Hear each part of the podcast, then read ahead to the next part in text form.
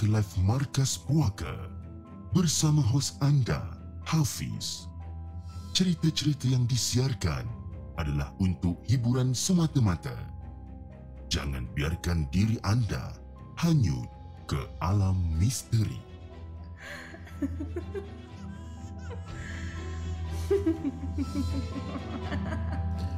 Hello guys, Assalamualaikum. Welcome back to the segment. Nama aku Hafiz dan kepada siapa yang masih belum subscribe, aku harap korang boleh tekan butang subscribe dan kepada siapa yang dah subscribe, thank you so much guys for subscribing. Malam ni, Markas Puaka 21 hari bulan 9 bertemankan saya sekali lagi. Tapi sebelum tegas, jom kita lain the intro.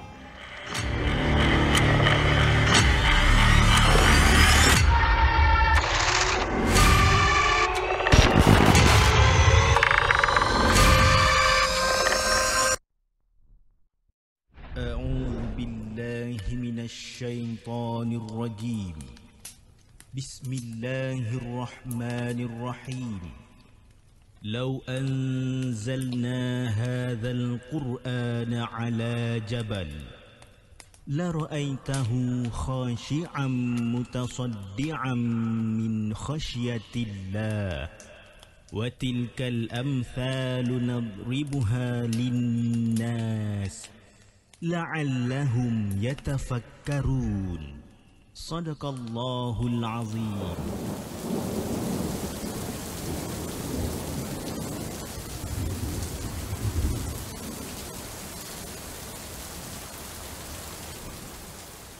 Hello guys, Assalamualaikum. Welcome back to the segment. Apa khabar guys? Saya harap anda semua dalam keadaan sehat dan hari ini 21 hari bulan 9 bertemankan saya sekali lagi dalam satu lagi rancangan Markas Puaka untuk malam ni di mana kita akan kongsikan kisah-kisah seram yang telah dihantar ke di segmen dan juga kisah-kisah yang kita petik daripada blog-blog tempatan. Okay? Alright, saya ingin mengucapkan ribuan terima kasih kepada semua yang dah hadir pada malam ini dan antara yang terawal pada hari ini kita ada Arif Haika, kita ada Nur Hormit, kita ada Muhammad Wazir daripada Penang kalau tak silap saya. Kita ada Muhammad Fuad, Muhammad Amin Roslan, Hafiz Ismail, Rab Al-Montoya, Noshko, uh, Lija Abdul Hamid, eh Lija Abdul Hamid pula dah. Lija Haji Abdul. Oh, mana datang Abdul Hamid pula eh? Dan kita ada Abang Burhan, kita ada moderator yang bertugas untuk malam ni Konspirasi TV. Kita ada Sarmina 92, kita punya office mate. Nah, saya punya office mate tu, ha kan dia dia join malam ni. Alhamdulillah. Okay. So, uh, dia kata suara sengau sikit eh. Uh, dia bukan masalah sengau tau guys. Dia dia sebenarnya kalau awak tengok saya punya mata ni pun macam bengkak. Disebabkan uh, saya kena allergic pada sesuatu tadi. Uh, mungkin saya punya bulu kucing ke apa tak tahu. And then saya punya saya punya hidung dah mula lah kan. Dah mula buat perangai malam ni kan. Tapi tak apa. Kita cuba. Kita cuba untuk uh, orang kata apa? Untuk untuk untuk mengenengah menengah menengahkan kisah-kisah seram untuk malam ni. Okey malam ni kita ada lebih kurang dalam enam cerita yang kita nak kongsikan bersama dan uh, tanpa masa jom kita dengarkan kisah kita yang pertama yang dihantar oleh Norsa.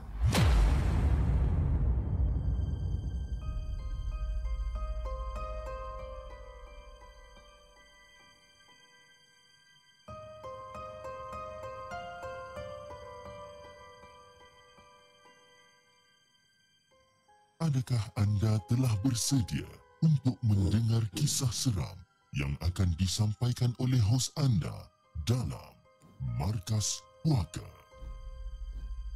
Assalamualaikum kepada Hafiz dan juga kepada semua peminat di segmen Markas Puaka. Waalaikumsalam warahmatullahi Kisahnya, satu hari ni saya follow mak saya pergi ke majlis kahwin anak kawan dia ni yang terletak di Banting. Akak, uh, abang dan kakak ipar pun follow masa tu. Jadi masa tu kita orang naik satu kereta, yalah masa tu dah berempat je kan. So kita orang naik satu kereta je lah, malas nak naik kereta banyak-banyak ni. Kan? Jadi bila sampai dekat rumah pengantin, kita orang makan, ambil gambar, borak-borak macam biasa kan. Tahu-tahu dah nak kat pukul 3 lebih dah. Baru perasan masa tu belum solat Zuhur lagi. Jadi masa tu saya pun buka mulut, buka mulut cakap kat mak, "Eh mak, jomlah kita balik mak kan. Kita tak kita tak solat lagi ni." Kan? Kan kalau kita solat kat masjid lah mak eh. Kan kalau kita balik nanti kan takut tak sempat pula. Tak selesa mak nak tumpang solat kat sini. Dengan bunyi bising dia lagi. Ha? Dengan bunyi muzik ni lagi. Boleh tak mak? Ah, yelah, yelah, yelah. Dan lepas ni kita balik, kita solat lah nanti. Kan? Jadi mak pun setuju lah. Mak setuju. Jadi kita orang pun jumpa lah tuan rumah. Jumpa tuan rumah, kita orang minta izin. Kita orang kata kita orang nak balik. Jadi masa gerak balik tu, kita orang carilah masjid ataupun cari surau yang berdekatan. Tapi yang pelik je Fiz Pelik tak pelik kita orang tak jumpa even surau yang kecil pun dekat kawasan tu. Memang tak ada. Jadi kita bawa lah. Bawa kita pusing punya pusing punya pusing. Last-last kita orang terjumpa satu masjid ni. Dan suasana masjid ni Fiz. Nak bagikan gambaran. Suasana masjid ni keliling ke masjid ni sunyi. Sunyi tak ada orang. Jadi masa tu macam ada rasa macam pelik jugalah kan. Sebab ialah kalau selalu kita singgah mana-mana masjid. Lagi-lagi kalau dah nak masuk waktu seterusnya ha? Sekurang-kurangnya mestilah orang kata ada Tok Bilal ke ha? Yang duduk dekat depan masjid ke Ataupun adalah seorang dua orang yang dekat situ kan Itu kebiasaannya lah Tapi masjid ni tak ada Masjid ni kosong Sunyi masjid ni Jadi saya pun abaikan je lah Tak kisahlah kan? Jadi lepas pada tu Abang saya tu pergi ke tempat solat lelaki Dekat pintu sebelah kanan Yang saya seorang pergi ke tempat sebelah muslimah. Ha, sebab mak dengan kakak cuti time tu kan. Cuti kan? Dan kita semua pun tahu Fiz eh. Kalau tempat muslimah selalunya mesti dekat dengan tandas luar dan lebih ke belakang.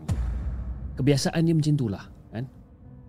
Jadi lepas tu selalunya pintu bahagian muslimah ni mesti selalu dikunci. Kalau nak masuk mesti masuk melalui bahagian pintu lelaki tapi Fiz, apa yang masa uh, orang kata apa yang masa tu macam macam pelik masa pada waktu tu, dia terbalik tau. Terbalik maksudnya saya nampak pintu bahagian lelaki tu bertutup tapi bahagian pintu perempuan, pintu sliding tu terbuka seluas-luasnya. Jadi bila saya sampai dekat depan pintu ni, saya dapat rasakan ada macam satu aura ataupun satu satu satu perasaan seolah-olah macam dijemput masuk atau macam jemputlah masuk. Ah, ada perasaan yang macam tu. Dan masa tu saya rasa macam dah tak sedap hati habis. Eh, dah tak sedap hati. Tapi lah dah terkenangkan sebab kata dah lambat sangat nak solat zuhur ni. Redah ajalah. Jadi masa nak masuk dekat pintu tu saya macam Assalamualaikum. Kan? Saya bagi salam dan saya pun masuk ke masjid. Jadi Fiz nak bagikan gambaran. Masuk je dekat kawasan muslimah tu. Dia macam ada rasa feeling yang lain sangat Fiz. Lain sangat feeling dia ni. Tapi feeling ni dia bukan feeling takut tau. Saya tak tahu macam dia nak describe Tapi feeling tu macam lain sangat. Kan? Dan lepas pada tu Fiz Saya ada perasan Ada satu ekor kucing Dekat belakang saya masa tu. Dan itu adalah Salah seekor kucing yang sedang bermain Dekat luar masjid ni. Saya perasan Masa saya sampai Saya perasan kucing tu ada dekat luar. Dan masa saya masuk ke dalam Okay Kucing tu dekat belakang saya.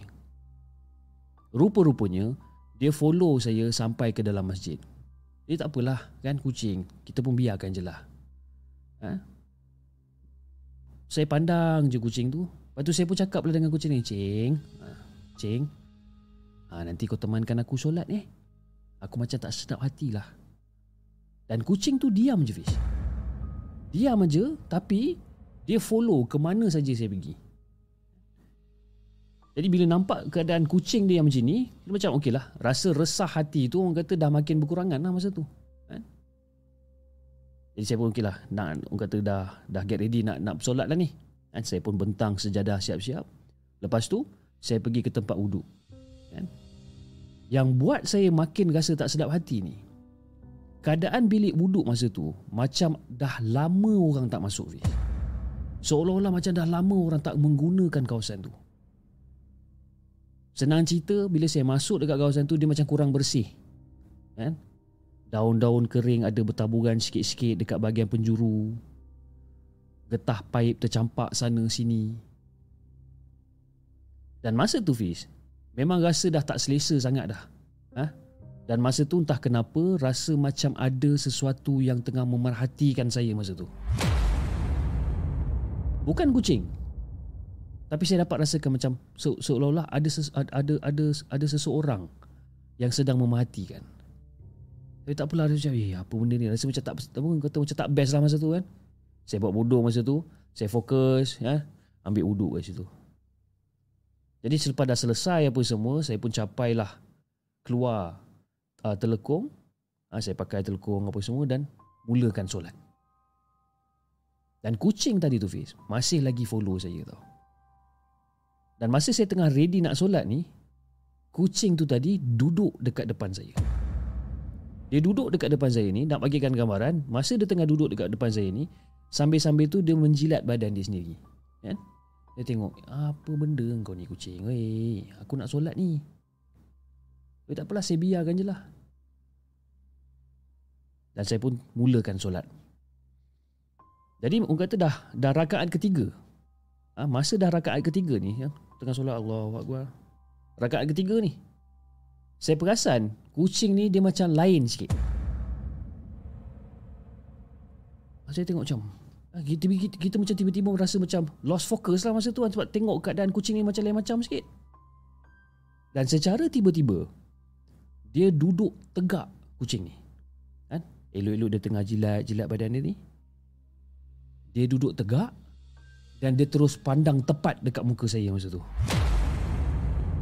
Secara jujur saya cakap Fiz Memang betul-betul tak kusyuk masa tu. Jadi saya masa Tengah tengah solat macam ni kan je Eh apa benda ni, ni kan? Ya, Dalam hati saya macam apa benda ni, ni kan? Dia tengok je muka saya masa tu. Dan masa saya pandang kucing ni Saya ingatkan dia pandang saya. Tapi sebenarnya dia tak pandang saya masa tu Dia pandang sesuatu dekat belakang saya masa tu. Dia tak ada bunyi apa-apa Fiz eh? Dia tak ada bunyi apa-apa. Dia tak mengiau ke apa semua tak ada. Senang cerita Kucing tu duduk kaku diam macam tu je. Cumanya Mata dia tu tak berkelip. Ha, Tak berkelip. Tenungkan sesuatu. Ataupun tenungkan seseorang dekat belakang saya masa tu Jadi bila saya nampak kucing ni perangai dia macam ni. Saya dah mula gabrah lah masa tu. Dah mula risau sikit kan. Sebab mata kucing tu langsung tak berkelip Sampailah saya habiskan rakaat terakhir saya. Jadi Hafiz boleh bayangkan eh? Hafiz dan juga semua penonton di segmen boleh bayangkan eh? Daripada rakaat ketiga ni Dan apa Daripada rakaat ketiga Sampailah ke rakaat keempat. Berapa lama tu? Kan? Macam itulah keadaan kucing tu Nak dijadikan cerita yang yang tambahkan keseraman masa tu adalah bila kucing tu ha, daripada duduk depan saya, dia berlahan-lahan Perlahan-lahan dia berjalan ke tepi sejadah di sebelah kanan. Dan pandangan dia tu Masih lagi sama. Masa dia tengah berjalan pun Mata dia masih tengok dekat sesuatu. Memang tak beralih masa tu Fiz. Dan masa tu saya memang betul-betul dah rasa meremang sangat Jadi saya habiskan solat cepat-cepat Dan selepas saya dah bagi salam apa semua Kucing tu alihkan pandangan pada saya macam seolah-olah macam tak ada apa-apa yang berlaku. Kan? Dah habis dah habis tayak akhir semua tu. Assalamualaikum warahmatullahi Assalamualaikum warahmatullahi kan? Dan bila saya tengok kucing tu, dia pandang saya dan dia macam terus alihkan pandangan dia. Seolah-olah macam tak ada apa-apa yang berlaku. Dan masa tu Fiz, saya dah tak fikir panjang dah. Saya kemas ala kadar, pakai tudung pun ala kadar, cincai apa semua, tutup switch lampu apa semua, saya terus gerak. Kan? Dan kucing tu Fiz masih lagi follow saya sampailah ke kereta. Dan dia hanya perhati sebelum dia join kawan-kawan kucing dia yang lain. Eh sampai sekarang lah masih lagi orang kata menjadi tanda tanya pada saya apa yang dia nampak dekat belakang saya masa saya tengah solat masa tu. Dan part yang paling kelakar adalah bila selepas setahun saya tergerak hati nak bercerita dengan mak pasal hal ni. Dan mak saya masa tu dia kata masa saya keluar daripada kereta tu lagi dia memang dah tak sedap hati dah. Kan? Dia memang dah tak sedap hati dah daripada sampai dekat masjid tu daripada kita nak keluar daripada kereta tu dia dah memang tak sedap hati. Cuma mulut dia tu seakan akan terkunci Fiz. Dan mak hanya mampu tengok saya jalan seorang-seorang pergi ke ruangan solat masa tu. Dia nak tahan saya ni. Dia nak tahan saya supaya jangan pergi. Ha? Tapi seolah-olah mulut dia tu terkunci tak boleh nak berkata apa-apa pun. Jadi itulah Hafiz, kisah misteri yang saya ingin kongsikan dengan Hafiz dan juga semua penonton The Segment.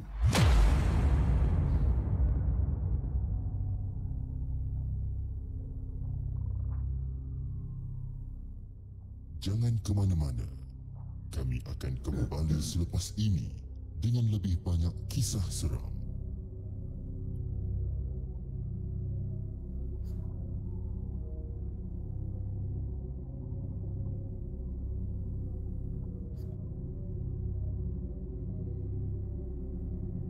Itu dia kisah pertama yang dikongsikan oleh Norsa. Saya, kucing dan sesuatu di belakang. Ah, Dia punya tajuk boleh macam eh. Terima kasih kepada Norsa di atas perkongsian email daripada anda dan juga saya ingin mengucapkan ribuan terima kasih kepada Kak Far selaku moderator untuk malam ni dan juga Faizal selaku moderator untuk malam ni yang ditugaskan untuk mengawal sesi chat pada malam ni ya. Terima kasih sangat-sangat guys. Okey kita ada Kak Mas, kita ada Lil Devil 872, kita ada MXPX, kita ada siapa lagi? Kita ada Abang Burha, DK Kasturia, kita ada Abang Adat Bujana. Eh Abang Adat, kita punya plan bulan 11 ni on tak on ni? Kan? Ah, saya nak ajak awal-awal ni, on ke tak on? Nantilah kita PM eh. Saya pun lupa lah nak mesej abang itu tadi. Lupa. Kan? Kita ada Kuluk Channel dia kata, Chip, semalam event apa? Ramai sangat. Semalam event apa? Event apa kat mana? event apa kat mana? Kalau kat rumah saya tak ada event lah. Kat rumah saya saya tengah buat live show lah. Tapi kalau awak kata event dekat office tu semalam berapa bulan? 20 hari bulan eh. Mungkin adalah kot makan-makan kat office ya. Mungkin. Saya pun tak pastilah. Okey, jom. Kita bacakan kisah kedua. Kisah kedua yang dihantarkan oleh Puan S. Ha, Okey. Dengan kisah dia. Kejap eh. Okey, dia kata, Assalamualaikum Hafiz dan juga semua pendengar dan juga penonton Markas Puaka. Waalaikumsalam warahmatullahi Cukup kalau Hafiz panggil saya dengan nama samaran Puan S ataupun Puan Suri Rumah. Puan Suri Rumah. Eh? Saya berasal daripada Kuching Sarawak dan cerita yang saya nak sampaikan ini adalah da- daripada suami saya sendiri. Dan dia izinkan saya dan dia izinkan saya untuk berkongsi cerita ni dengan semua penonton The Segment. Jadi Fiz, kisah ni mengisahkan tentang penghuni yang tak diundang hadir dan tinggal di bilik rehat di balai tempat suami saya bekerja ni. Dan buat pengetahuan Hafiz dan juga semua pendengar dan juga penonton Markas Puaka, suami saya ni adalah sebagai seorang pegawai bomba. Oh, dia cerita bomba kan, abang bomba. kan? Suami saya adalah uh, seorang pegawai bomba. Dan dia bekerja di salah sebuah balai bomba yang ada dekat Kuching Sarawak ni. Tapi tak perlulah eh, tak perlulah saya nyatakan nama balai bomba tersebut. Dan suami saya pernah cerita. Suami saya pernah cerita uh, dekat saya yang katanya di bilik rehat di balai tempat dia bekerja ada penghuni gaib yang tinggal dekat situ. Uh. Dan kalau tak silap kata suami saya tu, yang tinggal dekat dalam bilik rehat tersebut ada dua ekor. Ada dua. Jadi Fiz, pernah satu hari tu, bapak sedara kepada saya sendiri ni, ha, yang juga bekerja di balai yang sama dengan suami saya ni, pernah terkena dan juga diganggu oleh makhluk tersebut. Dan ketika itu, bapak sedara saya ni tengah rehat dan dan dia tengah tengah rehat dan juga macam tengah baring lah, tengah baring dekat dalam bilik rehat tersebut. Dan masa dia tengah rehat, tengah baring, tengah lepak kat situ, dan tiba-tiba dia berasa seolah-olah macam bahagian dada dia ni. Ah, bahagian dada ni seolah-olah macam ada yang menghentak. Yang menghentak-hentakkan sesuatu dekat bahagian dada macam duk duk duk duk. Dia rasa macam tu. Ha? Dan di bahagian ibu jari kaki dia, ha? di bahagian ibu jari kaki ni seperti ada yang tengah menarik-narik ibu jari kaki tu dan juga tengah menggelitik ibu jari kaki tu. Jadi oleh kerana bapa saudara saya ni dia dah mula rasa macam tak senang, ha, dah mula rasa sesuatu, dah mula rasa tak sedap hati, dia cuba untuk buka mata dia masuk. Eh, tengah bagi kan? Ni, apa benda ni kan? So, dia cuba untuk buka mata dia pelan-pelan macam okay, dia tengok apa benda ni. Dan masa dia buka mata dia Fish, alangkah terkejutnya dia dengan apa benda yang dia nampak dekat depan dia masa tu. Apa yang dia nampak dekat depan mata dia dekat depan mata dia masa tu adalah ada seorang budak perempuan kecil. Ha? Ada seorang budak perempuan kecil yang tengah menghentak-hentakkan kaki dia dekat dada bapa saudara. Ha, tengah baring kan? Buka mata, ada budak tengah duk hentak-hentakkan kaki kat dada. Tuk, Dan dalam masa yang sama, tangan dia tu tengah uh, tengah menarik ibu jari kaki dia tu. Tapi alhamdulillah Hafiz eh, mujur. Mujur kata suami saya yang bapa saudara saya ni seorang yang sangat kuat semangat dan dia tak takut dengan gangguan ni. Jadi bila dia nampak benda ni, dia cubalah untuk membaca surah-surah ha, surah-surah lazim, surah-surah yang dihafal ha, untuk menghalau makhluk tersebut. Dan alhamdulillah bapa saudara saya tak mengalami apa-apa kejadian selepas tu. Dan kata bapa saudara saya ni, ha, makhluk itu dilihat sangat jelas. Dan masa tu ada dua jenis. Ada dua jenis. Hanya ada dua budak lah. Seorang budak ni, ha? seorang ni macam budak kecil. Budak kecil rambut dia panjang, muka dia pucat dan mata dia merah Hafiz. Dan lagi satu adalah seorang perempuan rambut panjang dan mata merah. Tapi ada taring dekat mulut dia Hafiz. Dan pada ketika tu Makhluk tersebut hanya tengok je bapa saudara saya ni Fiz Dia tengok je Tapi pandangan dia tu Seolah-olah macam tengah marah Fiz Jadi nak jadikan cerita Rupa-rupanya sebelum bapa saudara saya kerja kat situ lagi Bilik rehat tu memang jarang digunakan Fiz ha? Ini disebabkan Mereka yang awal ataupun dah lama bekerja kat balai tersebut dah tahu akan kewujudan makhluk yang ada dekat dalam bilik rehat tu. Dan Fiz, suami saya pun ada cakap, ada ada ada ada pernah apa kata pernah pernah bercakap juga yang kalau katakan kerja tengah shift malam, ya. Kerja shift malam, kadang-kadang ada juga terdengar bunyi aneh dan bunyi menyeramkan yang datang daripada bilik rehat tersebut. Tapi macam biasalah Fiz eh. Ah, mereka yang bekerja dekat balai tu Diorang ni macam dah orang kata dah lali lah dengan benda-benda macam ni. Ha? Diorang dah tak ambil pot sangat lah dengan benda-benda macam ni. Dan sekarang dikatakan yang makhluk tersebut masih ada dan masih lagi menghuni dekat bilik rehat tersebut. Masih lagi ada. Begitulah Hafiz eh, cerita yang suami saya sampaikan kepada saya dan saya harap Hafiz sudi menerima dan juga membaca kisah saya yang saya emailkan kepada Hafiz dan juga kepada tim di segmen. Dan nakak juga nak mohon maaf, mohon maaf sangat-sangat buat Hafiz dan juga pada pendengar Markas Puaka. Kalau cerita ni tak ada orang kata tak berapa nak seram kan. Saya minta maaf sangat-sangat. Dan itulah kisah yang saya nak kongsikan kepada Hafiz dan juga semua penonton uh, semua penonton di segmen. Sekian dari saya Puan S dari Kuching Sarawak. Semoga di segmen dan Markas Puaka terus sukses dan terus memberi yang terbaik. Assalamualaikum.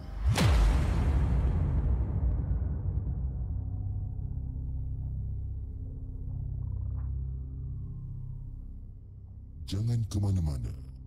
Kami akan kembali selepas ini dengan lebih banyak kisah seram.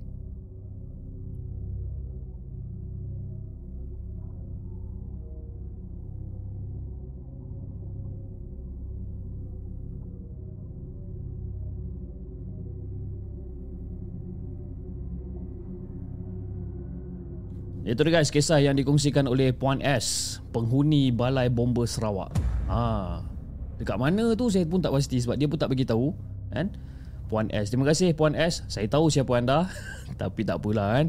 Anda pun tak bagi tahu apa tak apa tak tak tak apa tak bagi saya bagi tahu nama anda siapa. It's okay. Tapi cerita ni best kan. Tapi itulah abang bomba kan. Sekarang ni memang memang kata viral lah kan cerita-cerita pasal abang bomba. Kalau orang kata pasal abang bomba semua macam weh seronoknya abang bomba. Eh geram aku kau ni kan. Apa abang bomba je ke yang badan sedap-sedap. Habis yang kita ni badan tak sedap. Ha? okay Alright. Uh, uh, Abang Adat kata InsyaAllah kalau ada masa nanti Abang share cerita. Ah, Okay uh, Dengar cerita Cip memang best buat tidur kan? Fakrul Aiman cakap kan Dengar cerita Cip memang best buat tidur. Sebab itu saya punya tagline dekat dia segmen Dia kata uh, Tagline saya The segment Your bedtime horror storyteller. Ataupun your horror bedtime storyteller. Macam tu lah Saya punya saya punya tagline pun saya lupa eh. Your bedtime Kejap saya tengok. Betul ke? Betul lah kot eh. Your bedtime horror storyteller. Ha. Ya storyteller kan Your bedtime storyteller. Jadi Bila saya bercerita tu Nak tidur Tidur sudah kan? Cip kau dah okay uh, Agak fast saya Alhamdulillah recovering. Masih lagi dalam recovering mode. Okay, tak belum 100% sihat lagi. Tapi itulah kita cuba kita cuba yang terbaik. Dan malam ni kita kita punya moderator semua macam garang malam ni eh. Kita ada Kak Fa Faizal macam garang-garang. Saya nampak ada beberapa orang yang telah di time out sebenarnya. Sian. Itulah kan Siapa suruh buat buat siapa suruh siapa suruh orang kata buat perangai. Ha kan dah kena. Okey. Alright, jom kita bacakan kisah kita yang ketiga. Kisah kita yang ketiga yang dihantarkan oleh Rashid Salim.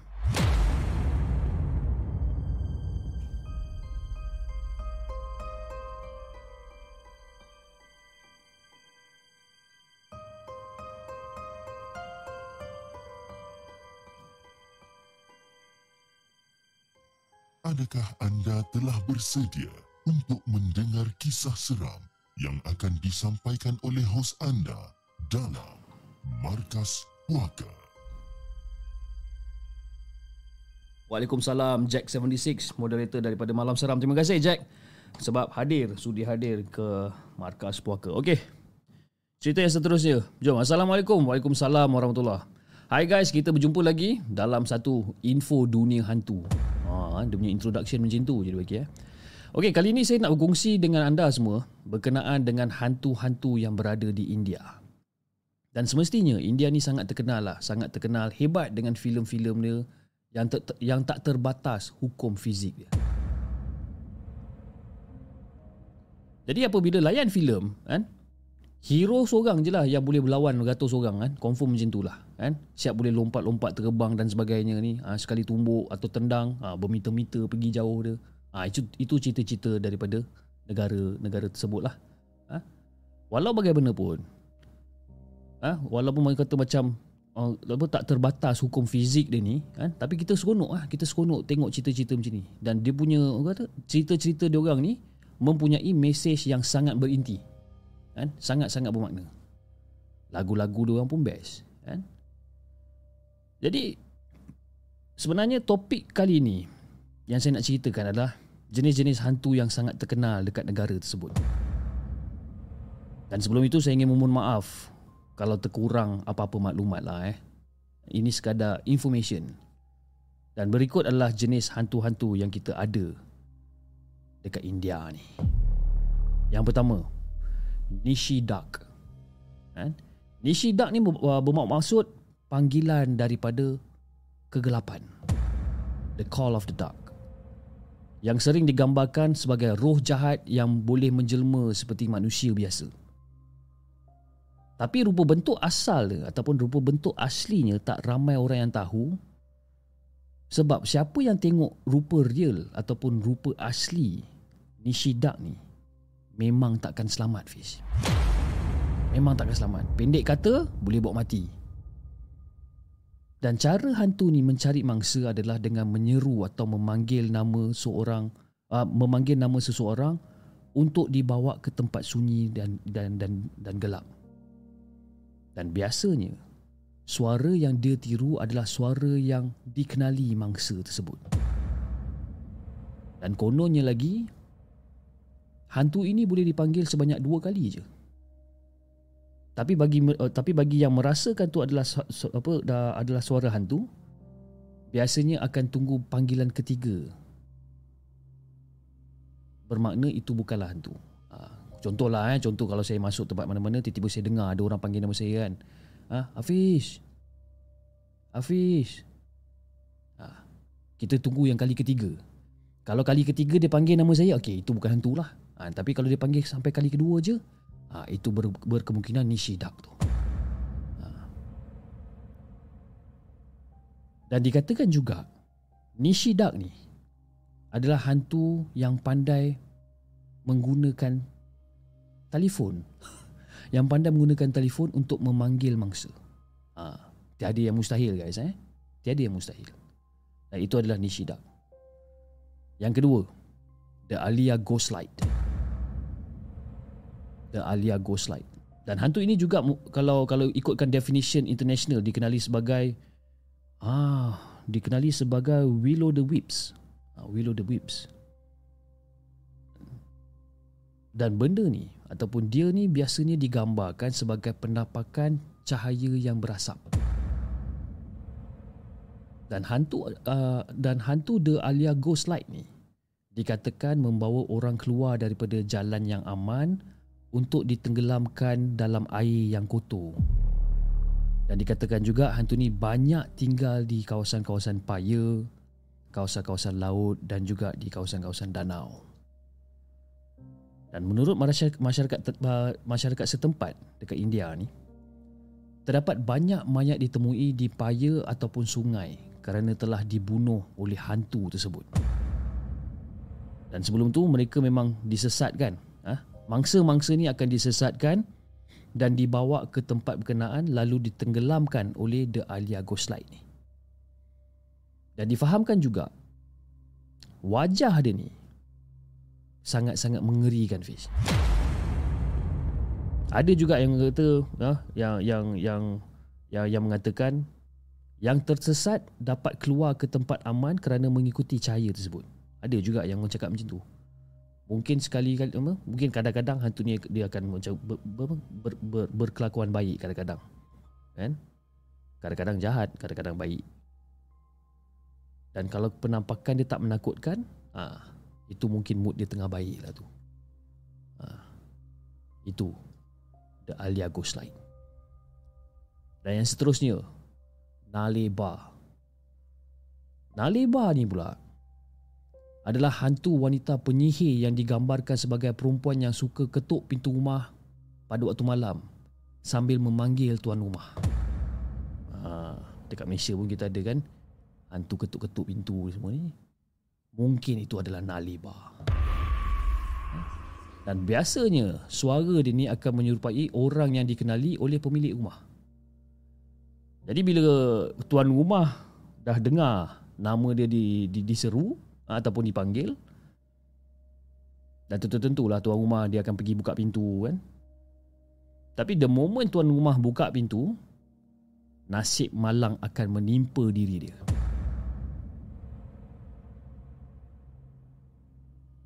Naleba ni orang kata jenis yang tak tu, orang kata jenis yang tak cakap banyak. Kan? Kalau katakan tuan rumah buka pintu, Naleba tu ada dekat depan pintu, dia akan terus membunuh mangsa dia dengan serta-merta. Jadi beberapa daerah dekat Bangalore, eh, beberapa daerah dekat Bangalore ni, masyarakat dekat sana percaya, ah, percaya pula dah. Masyarakat dekat sana percaya bahawa Naleba ni akan berjalan-jalan di kawasan mereka dan mengetuk pintu-pintu rumah dia orang ni. Jadi disebabkan itulah mereka akan menggantungkan tanda Naleba dekat depan pintu rumah untuk mengelakkan daripada diganggu hantu ni. Sebab apa bila orang letak tanda eh orang gantung tanda naleba kan mungkin mungkin tulisan ataupun mungkin patung saya tak tahu saya saya tak sure. Ha, dia gantungkan dekat depan pintu rumah tu. Apabila hantu naleba ni ha, nampak tanda tersebut maka dia takkan ketuk pintu rumah berkenaan. Sebab apa? Maksud perkataan naleba ni adalah datanglah besok. Ha? Contohlah saya Naliba Contohlah. Contoh kan? Jangan cakap betul-betul contoh. Saya datang nak gentuk pintu rumah awak kan? Saya tengok oh, Saya tengok dia punya Dia punya tanda macam Datanglah besok. Okey lah Saya datang besok lah. Jadi saya, saya tak gentuk lah Tak ada orang kat rumah. Pergi tempat lain kan? Besok saya datang lagi Nampak lagi tanda tu. Datanglah besok. Saya gerak. Ha, Dia macam tu lah lebih kurang eh. Menarik eh? Naliba punya Apa? Naliba punya Punya Punya hantu ni Okey, yang seterusnya. Pisage. Ha, pisage. Hantu ni bukan uh, uh, hantu ni pula adalah iblis yang makan daging mayat dekat India. Dan ia digambarkan sebagai makhluk yang besar dan berotot. Ha, kira ni macam hantu ni macam badan dia sadar lah, badan sadar kuat kan. Dan dia uh, dan dan hantu ni pula memiliki sepasang mata merah, ha, sepasang mata yang merah dan tinggal di kuburan ataupun tempat-tempat yang kotor fish. Dan hantu pisaj ni dikatakan boleh jadi halimunan. Ha? Boleh jadi halimunan. Jadi orang memang takkan nampak lah dia ni. Ha? Senang-senang je dia akan sembunyi. Ha? Bila-bila masa tak ada masalah. Dah tentu lah kan. Tak ada masalah sebabkan dah, dah, dah apa, kata dah nama pun setan. Ha? Makhluk gaib. Ha? Dan dia ni adalah satu-satunya hantu yang orang kata macam seolah-olah boleh mengawal fikiran mangsa. Ha, dia boleh mengawal fikiran mangsa itu tu macam bahaya lah guys eh.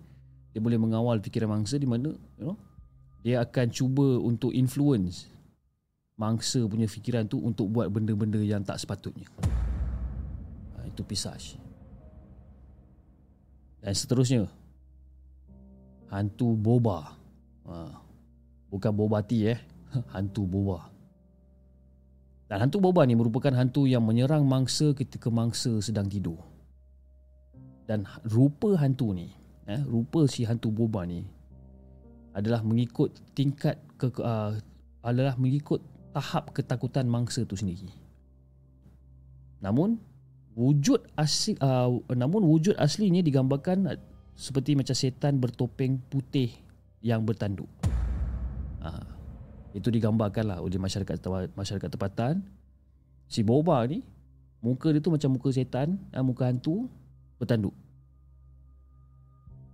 Jadi Fiz, dalam budaya Bengali, Eh, dalam dalam dalam budaya Bengali ni hantu boba menyerang korban yang tidur terlentang dan mencekik dia. Macam mana dia buat? Dia akan tindih mangsa. Dia akan tindih mangsa sehingga mangsa langsung tak boleh nak bergerak. Dan mangsa-mangsa ni yang akan nampak rupa setan ni dengan sangat-sangat jelas. Dan kebiasaannya mereka yang dicekik akan mati. Itu kebiasaan dia. Tapi kalau katalah mangsa tu hidup sekalipun, mangsa tu dia akan macam kemurungan, kemurungan yang terlampau. Dan seolah-olah jadi macam gila disebabkan halusinasi yang sangat teruk. Dan itu adalah kisah daripada hantu boba. Jadi itulah Rifis, kisah. Eh ada kisah tu, sorry sorry sorry. Ada kisah tu. Hantu yang terakhir iaitu Munochwa Oh, terror eh. Munochwa. Yang terakhir ini adalah hantu Munochwa. Yang dikatakan seperti makhluk pencakar wajah. Makhluk ini juga digambarkan berbentuk seperti serangga raksasa yang gemar untuk menyerang manusia.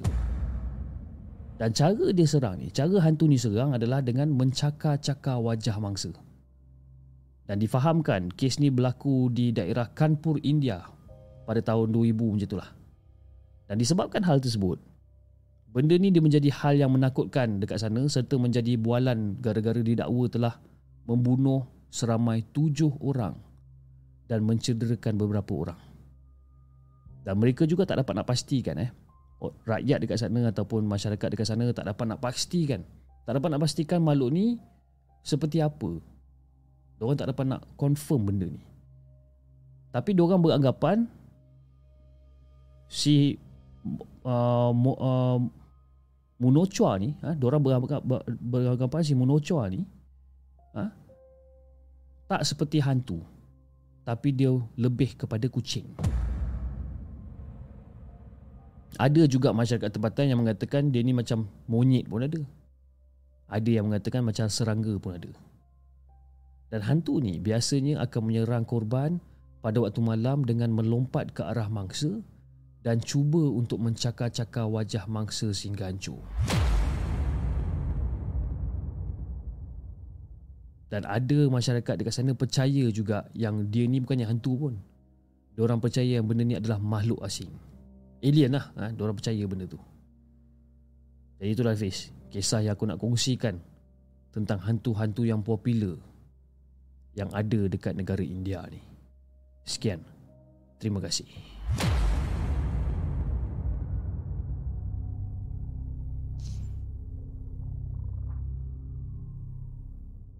Jangan ke mana-mana. Kami akan kembali selepas ini dengan lebih banyak kisah seram.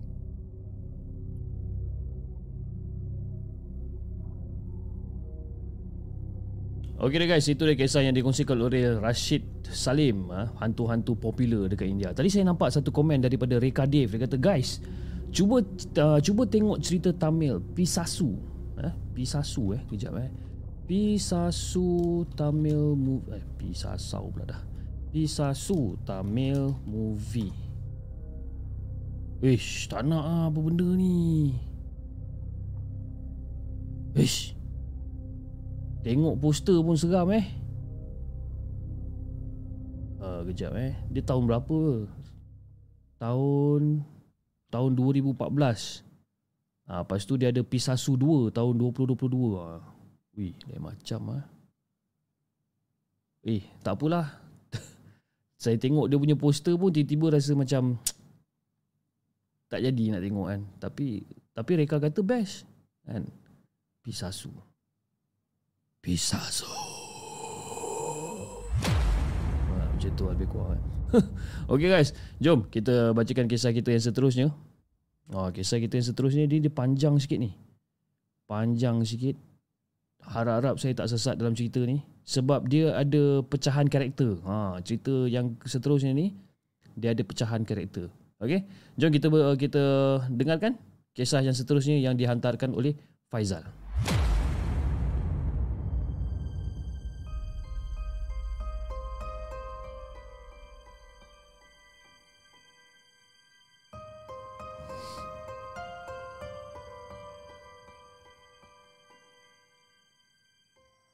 Adakah anda telah bersedia untuk mendengar kisah seram yang akan disampaikan oleh hos anda dalam Markas Puaka?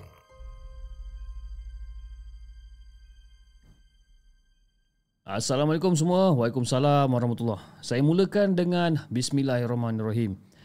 Cerita start lebih kurang dalam 9 tahun yang lepas lah. Aku kahwin dengan wife aku. Dan time tu dia baru HO dekat hospital Batu Gajah Ipoh dan aku pula dekat Kuala Lumpur.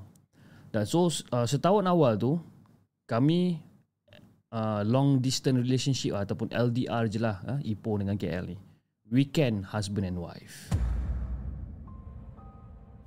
Jadi setahun awal tu memang kita orang ni tak bersungguh sangat lah orang kata nak fikir pasal anak. Yalah jauh kan. Jadi lepas pada setahun dia dapat pindah ke Selangor dan aku macam Alhamdulillah kan. Dia dapat pindah pergi Selangor dan kita orang pun macam bersyukur sangat-sangat sebab rumah pun dah nak siap. Dan tahun kedua perkahwinan kita orang ni, kita orang ni dia anugerahkan Cut Auni dekat dalam hidup kami ni. Cut Auni ni anak kita orang lah. Kan? Cut Auni. Alhamdulillah. Jadi dalam masa yang sama, ha, cerita seram ni bermula. Masa minggu kedua, ha, masa dua minggu awal Cut Auni dilahirkan ni. Setiap kali lepas isyak aja, Si Cut Au ni dia, dia akan menangis. Menangis je kerja dia. Menangis, menangis. Dia menangis, dia menangis, dia menangis. Dan dia akan stop dalam pukul 12 macam tu. Eh, Lepas isyak tu dia akan menangis. Menangis, menangis, menangis Dan dia akan stop dalam pukul 12 Bayangkan bis eh? Lebih kurang dalam 4 jam lebih lah. Ataupun 3 jam lebih lah dia menangis ni. Dan dia akan sambung balik daripada pukul 2 sampailah pukul 3 pagi. Kadang-kadang sampailah pukul 5, 5 pagi pun ada juga. Ha, waktu subuh baru dia okey. Jadi bayangkan Fiyah, kehidupan kita orang ni. Daripada pukul 8 malam lepas isyak tu sampai pukul 12 dia menangis dan melayankan dia ni. Lepas tu dia berhenti kejap.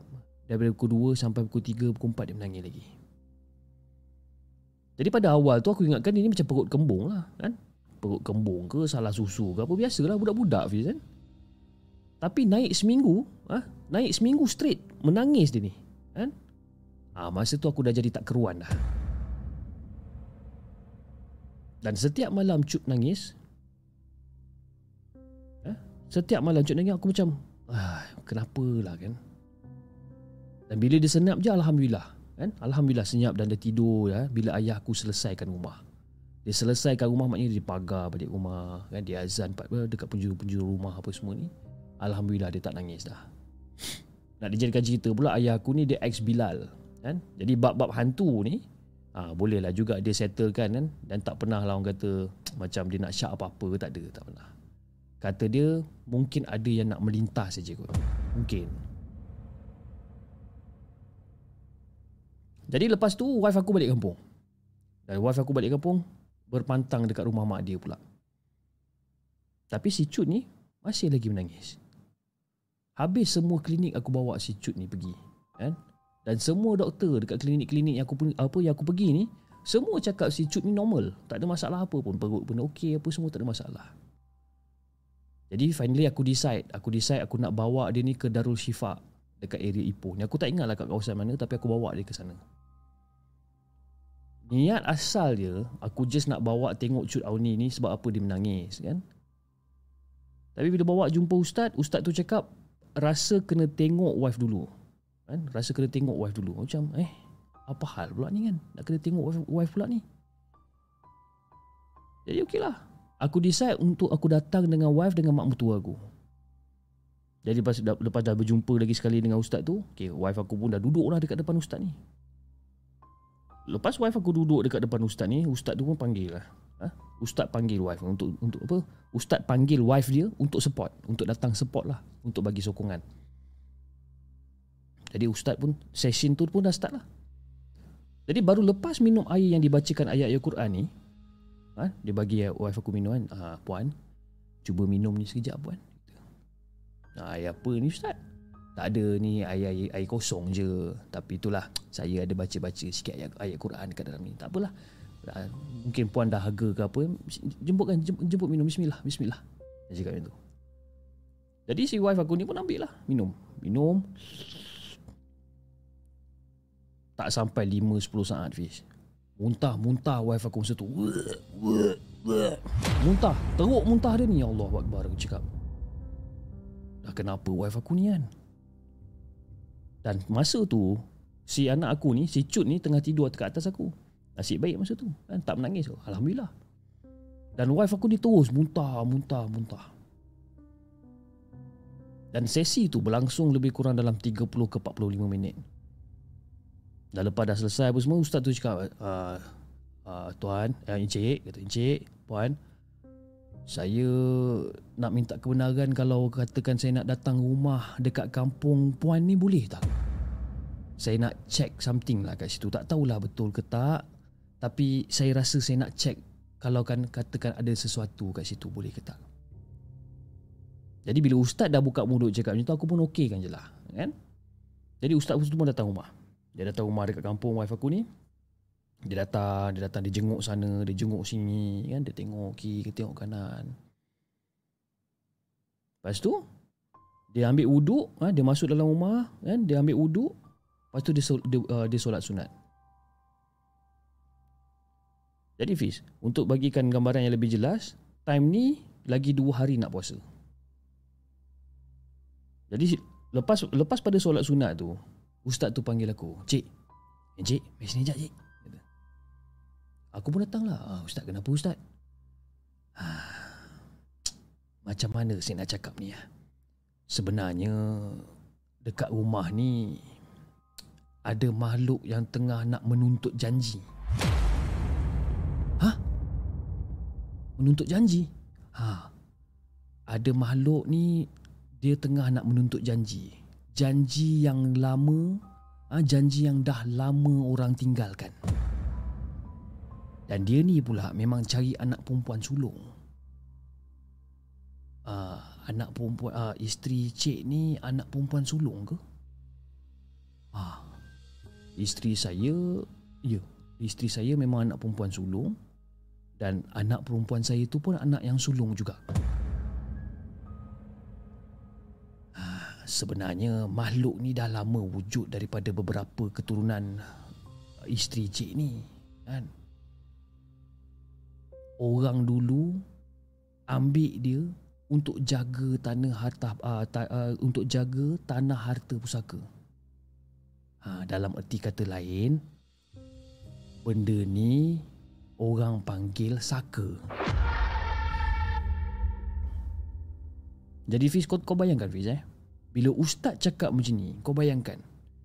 Kau bayangkan yang kau kahwin, kau masuk dalam family tu, tiba-tiba ada orang cakap yang family tu ada bela saka. Kau ingat hati kau senang ke? Dan yang ni memang cabaran Hafiz eh. At this point memang cabaran bagi aku. Dan aku akan pecahkan tiga part dalam cerita ni. Part yang pertama adalah daripada Cut Auni, anak aku. Eh, daripada sudut pandangan anak aku. Yang kedua, daripada wife aku. Dan yang ketiga, daripada diri aku sendiri. Jadi bila lepas ustaz cakap macam tu je, dia pun cakap lah. Eh, dia cakap untuk settlekan kes anak aku menangis ni, kena settlekan semua masalah ni dengan serentak. Dan ustaz dia mintakan aku untuk kumpulkan air daripada tujuh kolah masjid. And semua family side wife aku ni kena mandi dalam masa dua minggu. Kata cik, uh, saya sebenarnya bolehlah nak usaha untuk selesaikan masalah kes anak cik yang menangis-nangis ni. Tapi kita kena selesaikan semua masalah ni dengan serentak. Jadi saya nak minta tolong cik.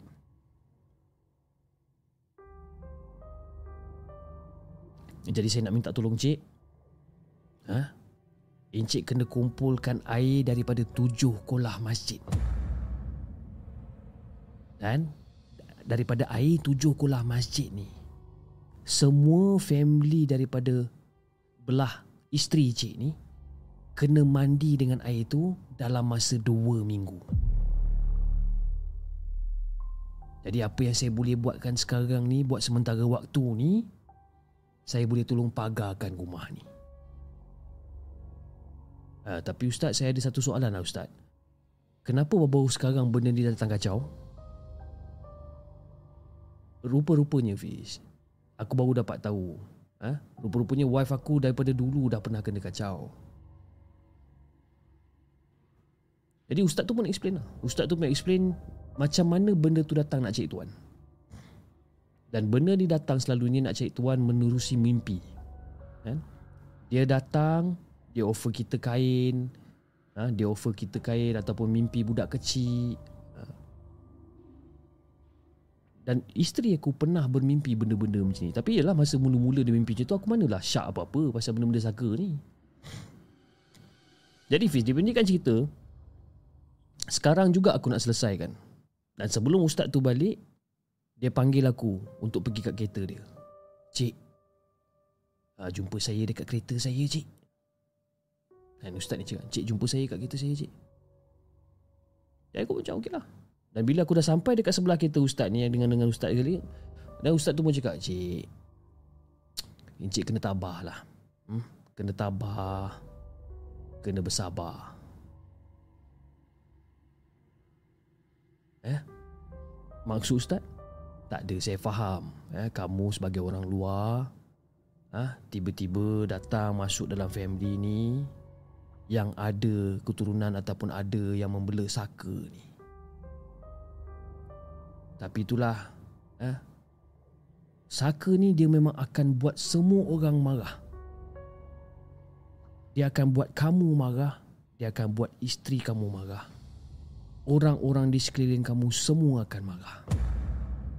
Jadi saya nak Cakap ataupun saya berharap Yang cik ni boleh bersabar Dan teruskan bertabah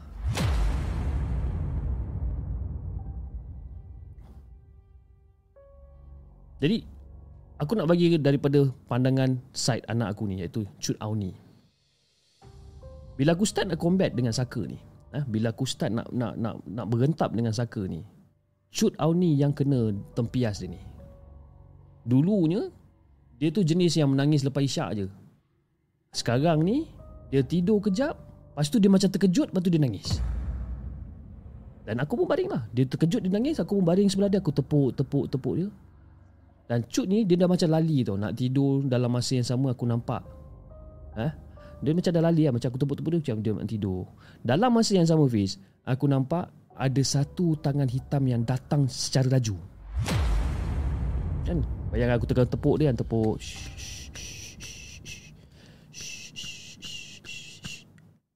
Eh? Datang lagi satu tangan berwarna hitam daripada arah depan Datang Macam tu Laju macam tu. Banyak kali benda ni jadi macam ni. Benda tu dia tunjukkan diri dia sikit-sikit. Dan cut ni pula kadang-kadang dia akan tenung one side. Ha, Dia akan tenung satu tempat ni Dia tenung lama Lepas tu tiba-tiba dia nangis. Tapi nangis dia bukan nangis yang biasa-biasa tau Fiz. Nangis dia menangis macam budak yang macam ketakutan. Ketakutan yang teramat sangat dan dia akan elak dia akan cuba sedaya upaya dia untuk elak pandangan dia untuk pandang tempat tu. Seolah-olah macam kat situ macam ada orang tengah tunggu nak tengok kat dia ni. Itu daripada Chut Auni yang dekat wife aku ni pula. Ya wife aku kan tengah berpantang masa tu kan. Jadi dia pun tak boleh nak baca Quran apa sebagai eh, apa, apa tak boleh nak baca Quran, nak boleh apa nak solat apa semua tak boleh. Jadi aku akan duduk dengan cut. Ha, aku akan duduk dengan cut. Aku akan duduk dengan dia dan aku akan duduk dengan cut selepas solat. Jadi lepas solat aku akan baca lah Quran untuk family kecil aku didengar lah. Aku baca, baca, baca. Dan setiap kali aku baca, wife aku ni dia cakap dia macam rasa resah. Rasa macam nak marah pun ada. Seolah-olah dia macam menyampah dengar aku baca ayat Quran ni. Dan sepanjang tempoh aku cuba untuk melawan benda ni, mood swing wife aku ni memang dahsyat, Pish. Dahsyat. Mood swing dah dahsyat macam mana kau? Contohnya lah, eh, seminit tadi dia tengah gelak-gelak, eh, gelak sakan dengan aku. The next second, boleh bergaduh bergentap dengan aku. Bertikam lidah dengan aku. Dan baru aku teringat ustaz tu pernah warning aku. Kan? Yang benda tu akan buat wife aku marah seluruh eh, apa seluruh seluruh orang kat sekeliling aku ni marah. Jadi aku kena relax lah, aku kena relax kan. Dan aku cerita, aku cerita perlahan-lahan dekat wife aku yang memang benda ni memang ini efek dia. Dan wife aku ni pula, dia dia sendiri naik pelik dengan behavior dia. Dan wife aku pernah cakap, abang, kalau lah kata saya ni berperangai pelik ke, agresif ke apa ke, Abang tolong bersama dengan saya Tolonglah jangan tinggalkan saya. Jadi bila dia cakap macam tu Aku macam tak apa Dayang kan? Abang janji. Abang janji Kita cuba untuk selesaikan benda ni Once and for all. Kita kita selesaikan. Dan itu adalah daripada side wife aku ni Dan untuk diri aku ni pula Dalam masa ni aku rasa diri aku ni macam ada orang tengok tau. Seram sejuk rasanya. Ha? Mimpi yang bukan-bukan. Dan aku ni kadang-kadang naik rimas tau. Naik rimas Rimas dengan cut yang menangis setiap malam non-stop. Rimas dengan wife aku yang asyik nak marah merajuk bagai ni. Saka ni ataupun benda ni Dia main dengan mental aku Fish. Dia main dengan mental aku Aku bangun pergi toilet malam pun aku dah aku perasan ha? Aku bangun walaupun mata aku macam tengah mamai-mamai ni kan bila aku jalan nak pergi toilet ke apa Aku perasan macam ada orang melintas kat depan aku tuk, tuk, tuk, tuk, tuk, tuk, tuk. Meremang Fiz kan? Bila nampak benda tu memang meremang ha? Memang meremang Waktu yang paling climax aku kena ni Masa tu aku tidur dekat bawah tepi katil setiap malam eh? Aku tidur dekat bawah dekat tepi katil setiap malam Dan wife aku dan cut tidur dekat atas. Jadi habis lepas tempoh berpantang tu Memang selalulah bangun dalam pukul 3 pagi macam tu Untuk wife aku pump lah. Untuk dia pump susu ha, Dan solat isyak. Ha, Itu dia punya rutin dia lah. Jadi aku pun dah biasa lah Tengok wife aku ni bangun tengah-tengah malam ni Aku dah biasa. Jadi satu malam ni Fiz Aku tidur Dan aku pusing Aku nampak wife aku dah siap bertelekung Dekat belakang aku masa tu. Eh, cakap apa hal ni? Aku relax je lah. Aku macam Ya masa aku bangun aku pusing macam Eh wife aku dah pakai telekung bagai semua ni kan. Aku relax lah Aku ingatkan dia tengah solat. Dan dalam masa yang sama Aku dengar Cut macam menangis dekat katil. Jadi aku macam risau lah. Aku macam risau Kalau takut-takut Kalau dia jatuh katil ke apa Kan? Jadi aku pun bangun. Aku bangun aku nak tengok dia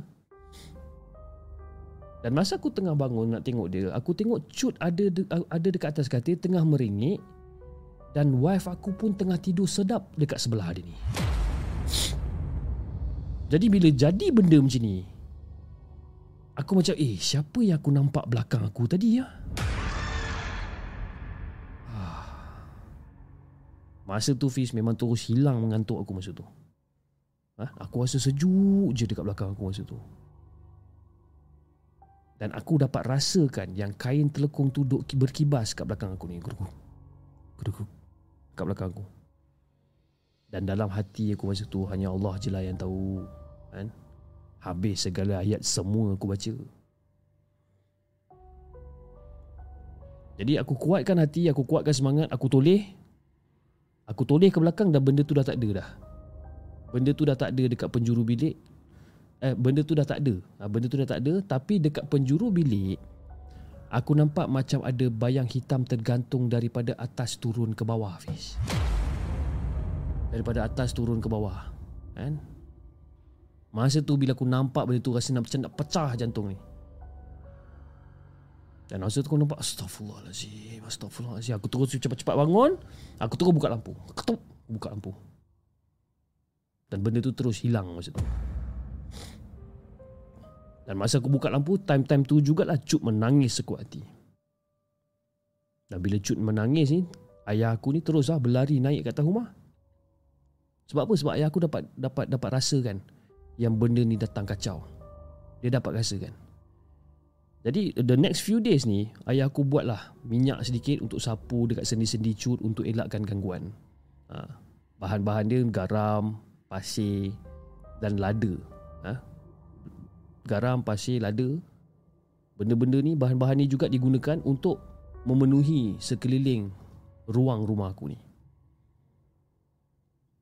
Dan syarat dia Setiap kali lepas maghrib Ataupun setiap kali waktu maghrib Aku kena tabur benda-benda ni. Jadi lepas dua hari kes, kes aku nampak tu Mak aku pula nampak masa tu. Time tu Cut mak aku ambil. Ha? Time tu cut mak aku ambil. Ha? Lepas dia dah penat menangis Mak aku ambil Mak aku ribakan si cut ni Untuk kasih dia tidur Tapi time tu mak aku baru je sandar ha? Baru je sandar dekat atas katil Mengadap almari aku ni Aku pun baru je nak masuk toilet kejap Tiba-tiba mak aku menjerit Sekuat hati dia ni menjerit jadi bila aku dengar mak aku ni menjerit Aku pun berlari lah keluar dari toilet ni ha? Wife dan ayah aku semua datang ha? Semua datang sebab mak aku ni jerit kuat-kuat kita tanya mak, mak, mak kenapa ni mak terjerit sana terjerit sini Kenapa mak?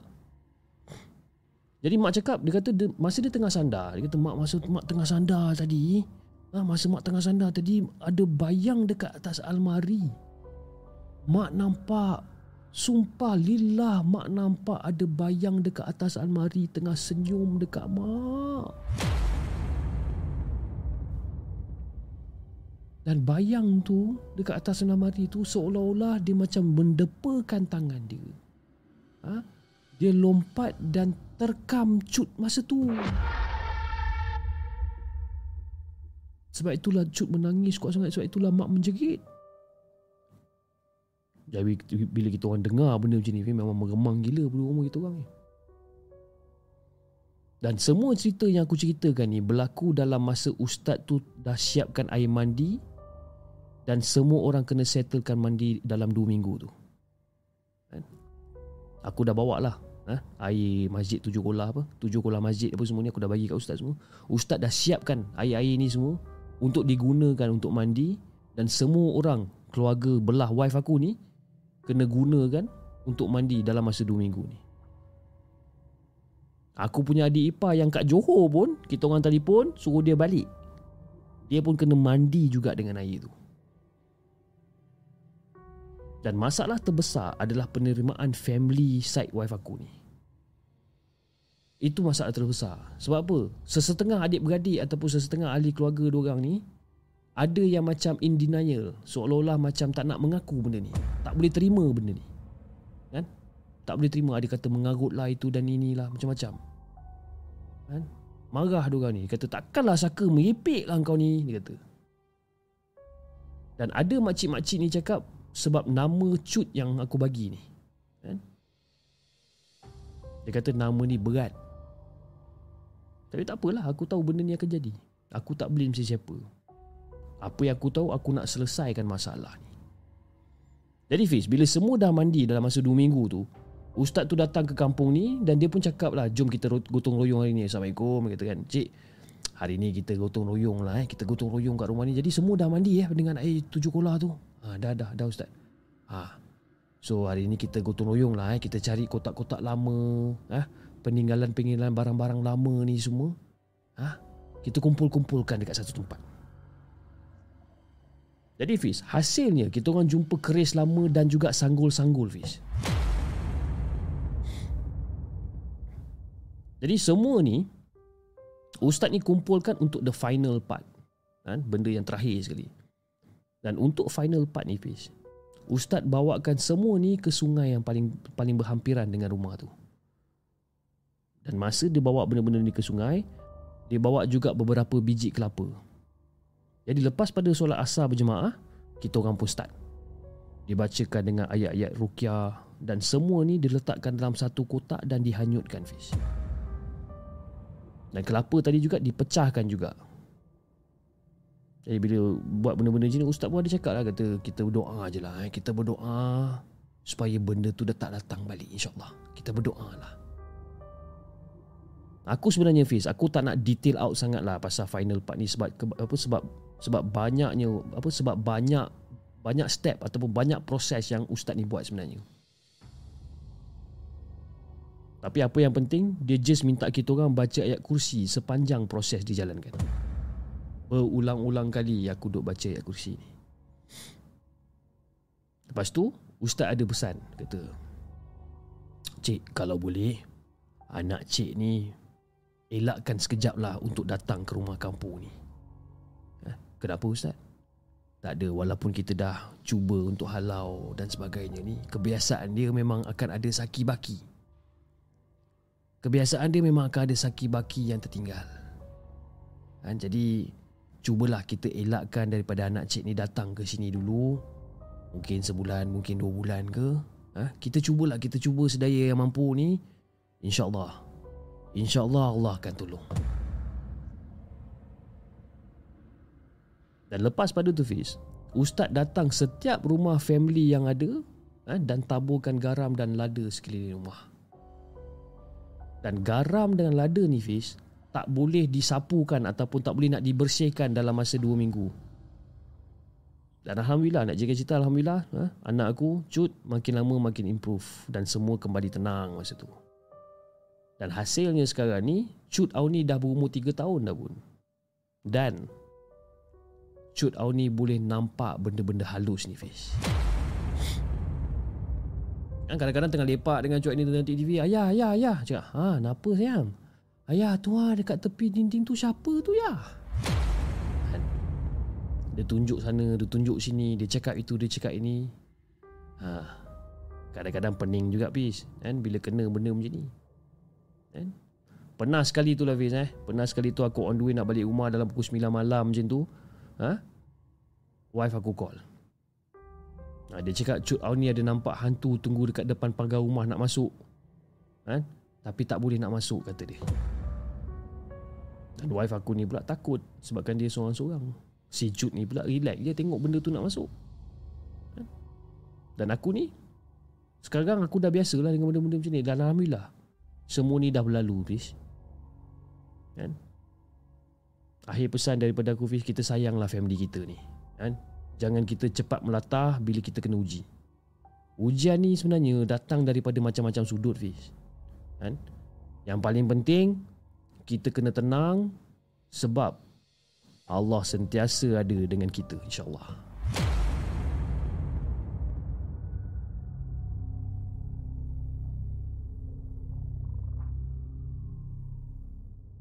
Jangan ke mana-mana. Kami akan kembali selepas ini dengan lebih banyak kisah seram.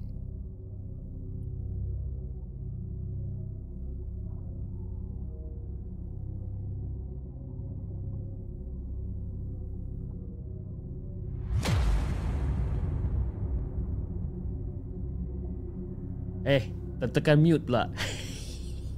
Sorry geng. Itu dia kisah yang dikongsikan oleh Faizal. Bukan Faizal moderator tapi Faizal yang lain. Dengan kisah dia yang berjudul Saka Tuntut Janji. Ha, kan, lain macam kisah dia dan Alhamdulillah. Eh, walaupun kita membaca kisah-kisah Saka ni. Saya tak sesat. Kan? Tapi hidung saya ni makin lama makin meleleh. Kan? Tangan pun tersasul kecil. Jangan katakan tangan, jari segala macam Semua tersasul kan. Mata aku pun dah gabak kan. Makan ubat tadi kan Makan ubat. Tapi mungkinnya Saya tersalah makan ubat kot tadi. Sebab ubat sesama ni kan dia ada dua. Satu yang mengantuk Satu yang biasa. Yang biasa tu citrizin lah yang biasa. Yang mengantuk tu yang bulat warna kuning. Jadi saya tak tahu Saya, saya tak tahu saya makan yang mana. Tapi saya rasa Saya makan yang warna kuning tu? Mata dah laluk shoot. kan? Lain macam eh. Dia punya penangan dia ni. Tapi tak apa. Kita ada lagi uh, dua cerita yang kita boleh ketengahkan. Tapi sebelum kita teruskan dengan bacaan kita yang seterusnya. Uh, saya ingin mengucapkan ribuan terima kasih kepada semua yang hadir pada malam ini. Dan kita take a break for 2 minutes dulu. Uh, bagi saya minum air basah kata-kata sekejap. Dan kita akan kembali selepas ini. Okay? Jangan ke mana-mana.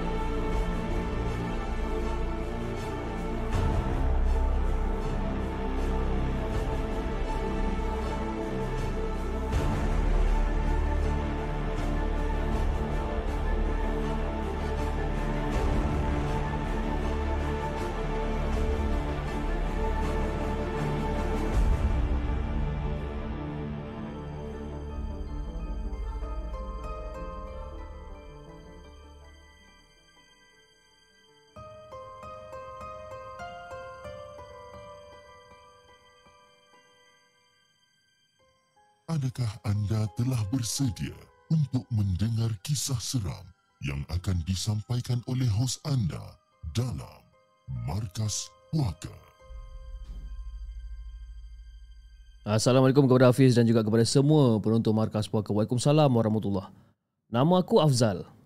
Macam biasa, aku nak cerita ni. Eh? Macam biasa, setiap pagi aku dengan kawan aku Andy, kita akan keluar ha, sama-sama akan bersahapan dekat kantin pertanian. Ha? Atas sikit daripada pejabat kita orang ni. Dan rutin harian yang tak dapat nak dielakkan memandangkan pejabat kita orang ni memang orang kata tak ada kantin.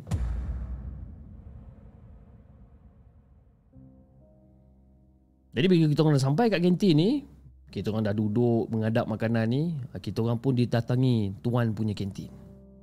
Aku bahasakan dia sebagai Pak Cik Amit lah eh. Dah lama si Pak Cik Amit ni mengusahakan kantin tu. Lagipun kita orang memang dah kenal sangat dengan Pakcik Amir ni. Mungkin juga sebabkan dia ni seorang yang sangat-sangat peramah.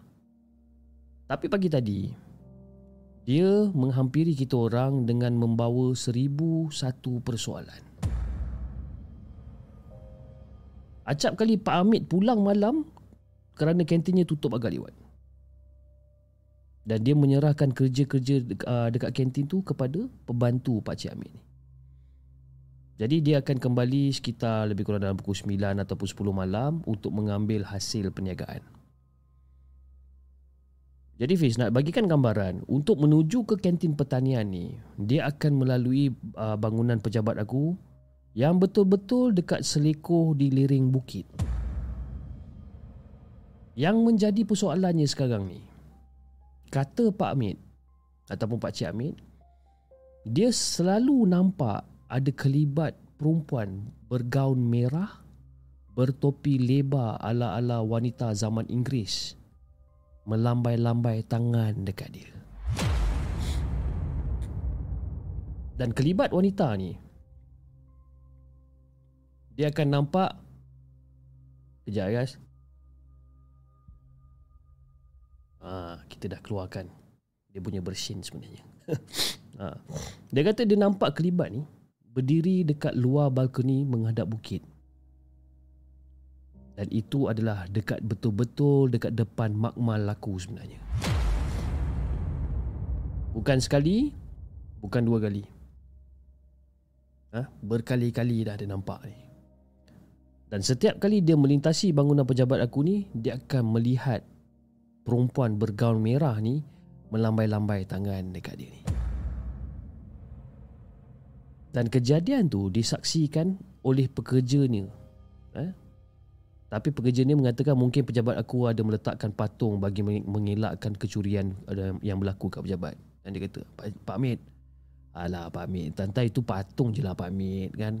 Patung lah macam orang letak dekat tengah-tengah sawah padi tu ada patung kan. Ha, macam tu lah lebih kurang kan.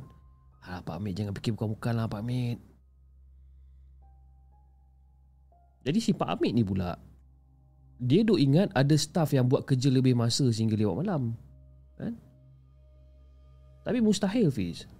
Setahu aku, tak ada orang yang akan buat OT selepas pada pukul 6 petang. Dan Pak Ahmed akhirnya meninggalkan kita orang dengan persoalan. Siapa perempuan baju merah tersebut? Dan bila Pak Ahmed tanya dan Pak Ahmed cerita pasal benda ni baru aku teringat. Ha? Selama ni aku dengar dentuman kuat pada ruang pentadbiran, ha? ada kelibat lalu lalang yang yang yang dilihat ataupun yang yang dinampak oleh Andy ni dan ada ada juga beberapa apa, beberapa perkara yang lain ha? ternyata Fiz yang kita orang ni tak bersendirian sebenarnya dekat makmal tu masa aku dengar cerita Pak Amit ni aku terlan Elio masa tu Fiz sebab apa? Kebiasaannya pada waktu minggu ha? pada hari minggu weekend ni aku memang akan buat OT nak cari duit lebih aku akan buat OT dan aku akan buat OT secara bersendirian. Ha? dengan suasana gelap dengan hujan lebat kadang-kadang kan? Aku tak terfikir langsung pasal wanita bergaun merah yang pernah ada dekat depan makmal aku ni hey sumpah pis lepas ni memang aku dah tak nak dah buat OT seorang-seorang lagi ni cukuplah jangan-janganlah ha, bagi aku nampak perempuan ni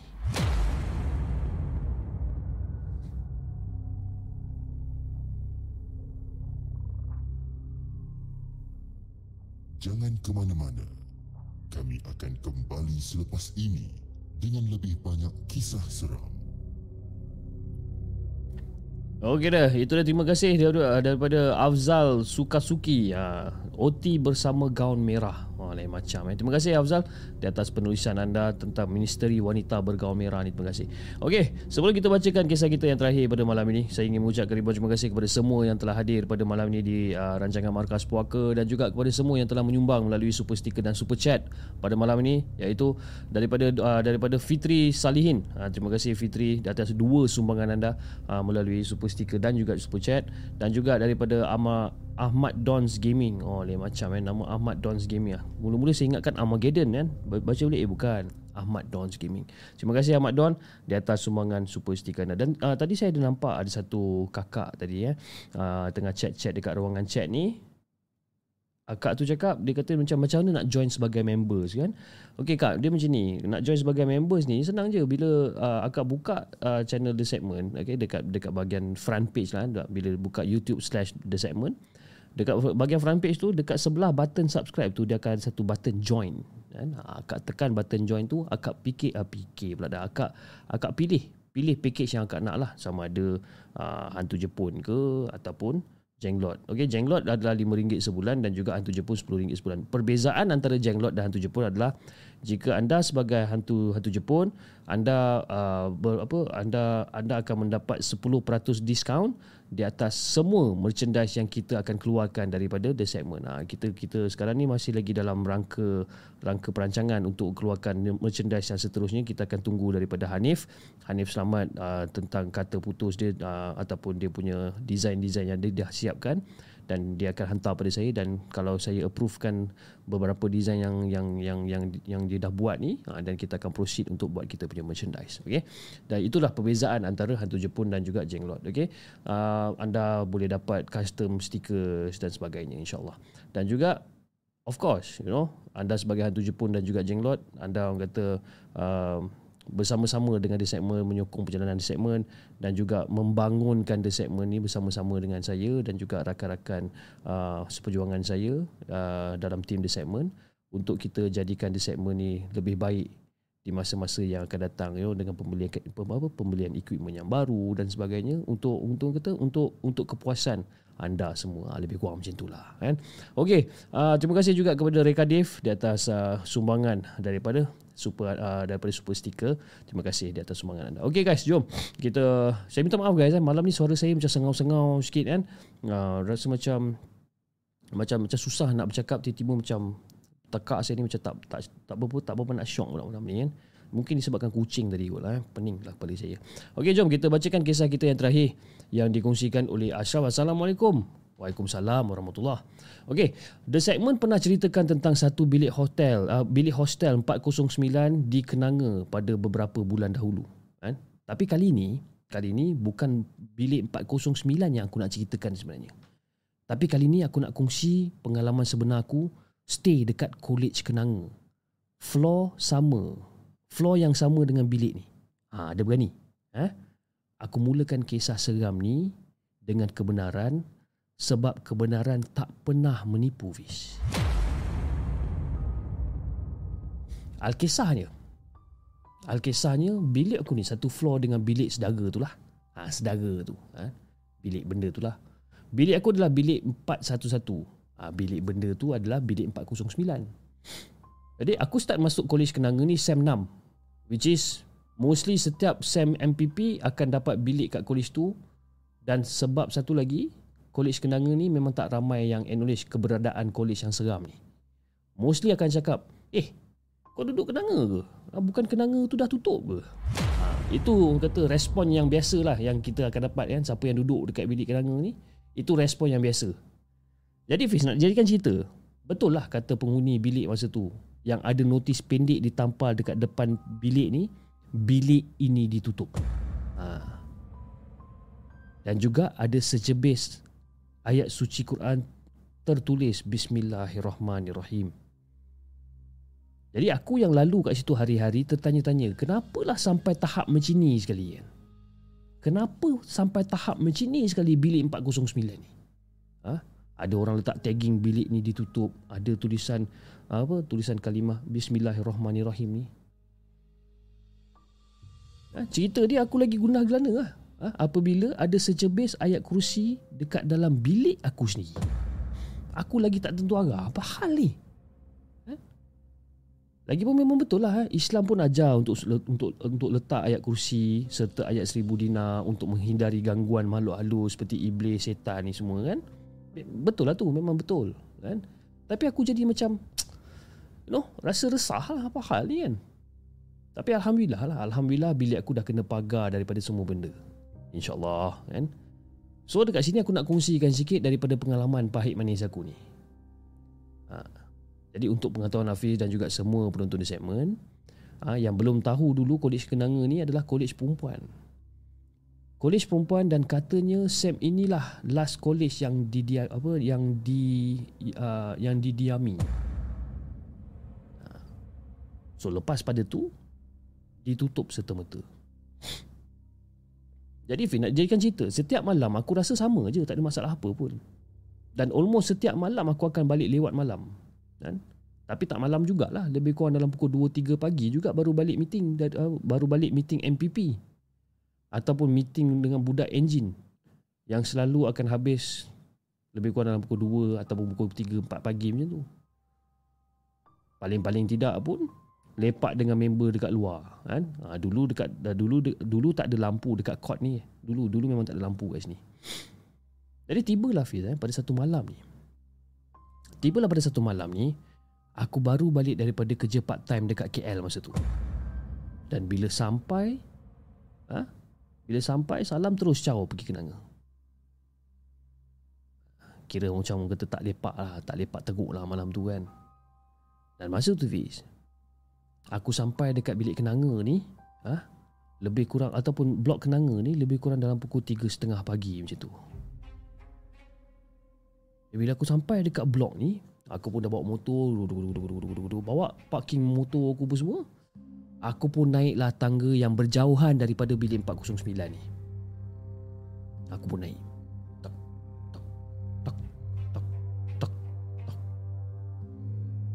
Masa on the way naik tangga Sampailah ke arah sempat tu. Aku tengah naik Naik ni dia, dia macam Ada satu bau yang busuk gila Hafiz. Busuk gila bau ni. Bau dia macam bau mayat Fiz ah. Bau dia macam bau mayat Sudahlah masa tu dekat apa de, uh, dekat papan tanda kolej ada poster besar rumah hantu perindu. Boleh pula orang nak organize event hantu-hantu kan? Yalah biasalah budak-budak kolej kan. Ada orang nak buat uh, event rumah hantu di kolej perindu. Aku macam lama apa benda pula ni kan? Jadi aku usah jugalah aku tengok sekeliling kan. Aku tengok tak ada pula macam ada benda mati ke apa tak ada pula. Yalah macam bangkai binatang ke apa ke. Ha? Aku aku assume Baru busuk balik kerja lah kot mungkin. Okay, aku pun naik, naik, naik, Aku jadi Bila aku sampai dekat bilik aku Aku buka bilik aku pun semua Cepat-cepat aku masuk Aku ambil towel aku mandi Untuk cuci dan segarkan badan aku ni sebelum aku tidur. Dan waktu tu Fiz Lebih kurang dalam pukul 4 pagi tau.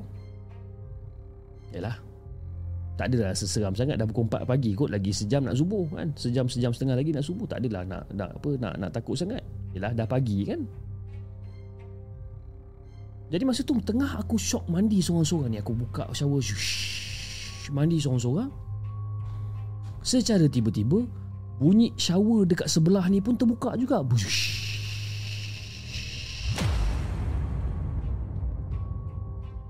Jadi aku macam relax je lah Aku relax kan Mungkin ada geng nak mandi juga. Aku pukul 4 pagi kan.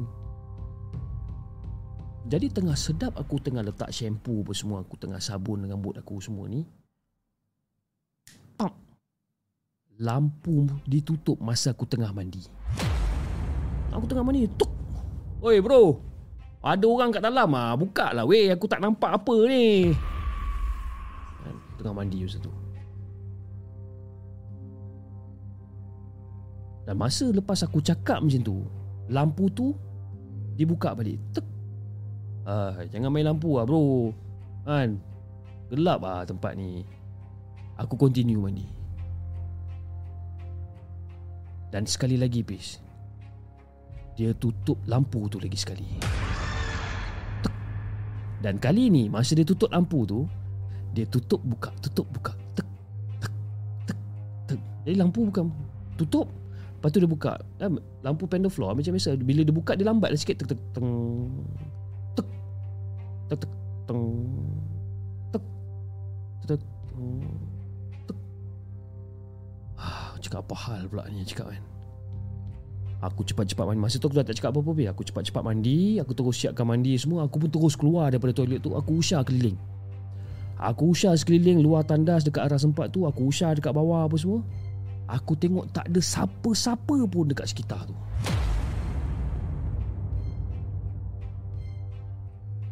Aku macam, eh apa hal pula ni kan? Tapi sebenarnya Fi, masa tu aku memang dah goyang juga ah. Dan sekarang ni masa aku tengah tulis cerita ni pun, aku tengah goyang juga sebenarnya. Sebab apa? Sebab aku tengah stay lagi dekat kenanga ni sekarang ketika mahasiswa yang lain pulang ke kampung untuk cuti pertengahan semester. Tapi untuk korang, eh, untuk kau Pis, untuk penonton Markas Puaka, aku suapkanlah juga secebis apa secebis cerita misteri Kolej Kenanga ni. Aras empat yang tak ada orang Aku sambung jugalah Aku tak kisahlah Jadi lepas pada aku keluar pada tandas tu Aku usah kiri kanan apa semua Tak ada orang Dan part yang paling lama aku tengok adalah pokok. Eh adalah pondok. Pondok ni sebab Aku memang betul-betul suspicious teruk dengan pondok ni. Sebab memang kadang-kadang Ini tempat pot orang main gitar malam-malam tu Fiz Memang orang pot main gitar kat situ. So aku expect lah Mungkin ada seorang dua yang jenis tak tidur lagi masa tu Tengah duk main gitar apa semua kat masa tu. Tapi Fiz dengan rasa janggal sekali ni Fiz Ada satu lampu dekat depan Berhadapan dengan tandas arah sempat tu Bernyala Fiz Masa aku nampak ni aku cuak nak mati masa tu. Bukan apa. Sebab situ bilik warden lama yang tak berpenghuni. Which is Dekat dalam tu memang tak ada orang Fiz Memang tak ada orang. Yang ada hanya perabot bersalut plastik. Ha, Itu yang ada. By the way Warden sini panggilnya Staff Resident College Ataupun SRK Jadi bilik uh, bilik SRK lama tu uh, Yang juga tak berpenghuni tu Berdepan dengan bilik 409 Dan juga bilik aku dengan member aku ni. 40, uh, 410 dan 411 409 410 411 berdepan apa ber, bertentangan tu itu adalah SRK lama tu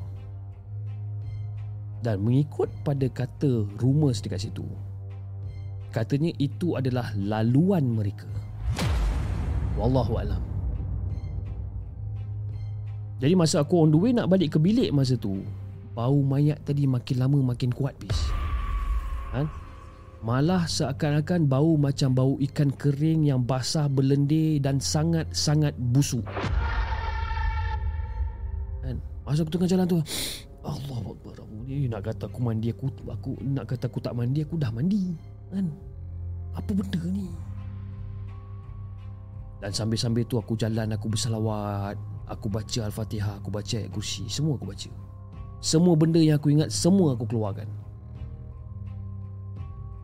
Dan bagi aku Fiz Sesiapa yang pernah bau Bau mayat ni ha, Diorang je lah yang tahu Macam mana bau dia ni Senang cerita Bau dia macam bau benda yang dah mati Tapi tak sebusuk Macam bau bangkai haiwan ha. Tapi aku tak berani lah Nak pergi tengok apa benda Ataupun siapa dekat bawah pada apa Siapa dekat dalam Pada waktu Pada waktu tu Walaupun masa tu dah pukul 4.30 pagi Aku tak berani sebab aku rasa memang bukan orang lah nak buka lampu pagi-pagi buta dekat SRK lama ni. Lantas aku pun terus masuk ke bilik dan aku pun terus tidur. Malang the Fiz. Ini adalah part yang paling scary bagi aku. Masa aku tengah masuk bilik masa tu. Apa yang aku nampak? Aku ternampak ada sekujur tubuh berbaring mendidih member aku yang setengah tidur dekat dalam gelap. Aku nampak sekujur tubuh berbaring menindih menindih member aku yang tengah tidur dekat dalam gelap tu. Kau nak tegur tapi tak boleh ni. Kan? Aku pun tak tahu kenapa sebab rasa cuak bercampur penat dan hampir tak sedar punya juga kan dan nak bagikan gambaran bilik aku ni adalah bilik single tapi boleh duduk dua orang dan member aku ni pula tak dapat kolej ha, jadi inilah dia ha, menumpang bilik aku. Dan sedar tak sedar Fiz Aku tertidur masa tu. Bila aku nampak benda tu Aku macam terus naik katil pun semua Aku cuba untuk lelapkan mata Dan aku tertidur. Sedar tak sedar Aku tertidur sampai besok pagi. Seingat aku Aku tidur dekat atas katil. Tapi masa aku bangun pagi masa tu Aku bangun Dekat atas lantai Dekat depan loker aku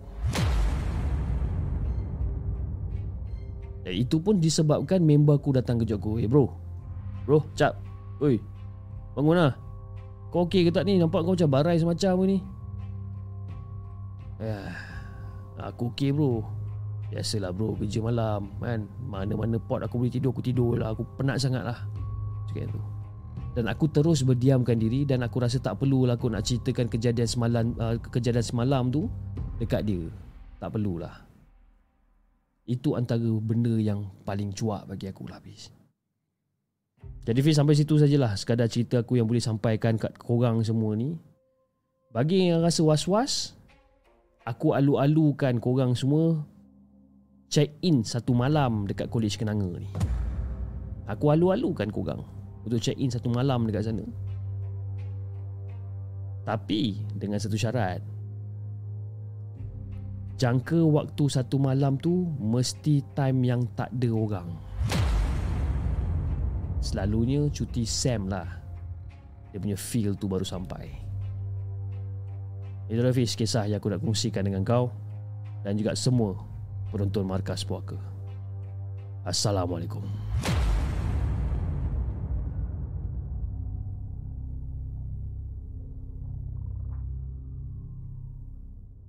Jangan ke mana-mana. Kami akan kembali selepas ini dengan lebih banyak kisah seram.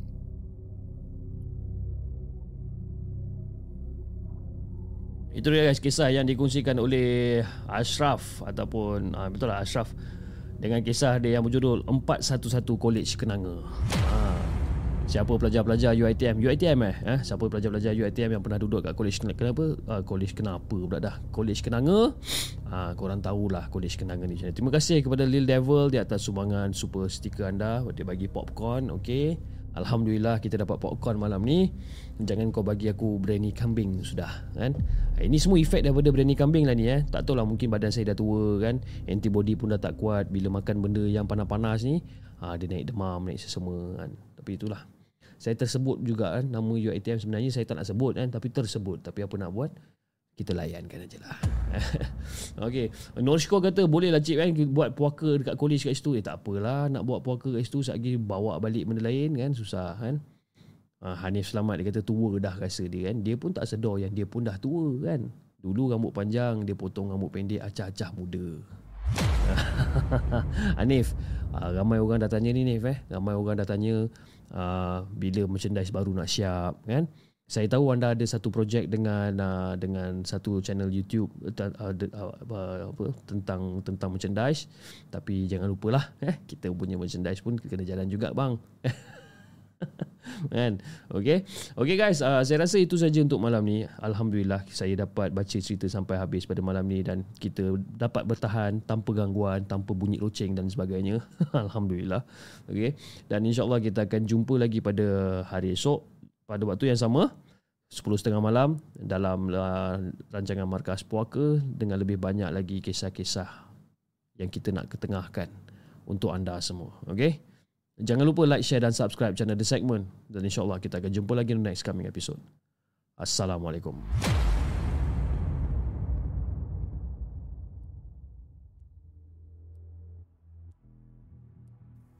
Terima kasih kepada anda kerana sudi bersama kami dalam segmen Markas Puaka, sebuah podcast kisah-kisah seram yang dikongsi dalam channel The Segment. Sehingga kita berjumpa lagi.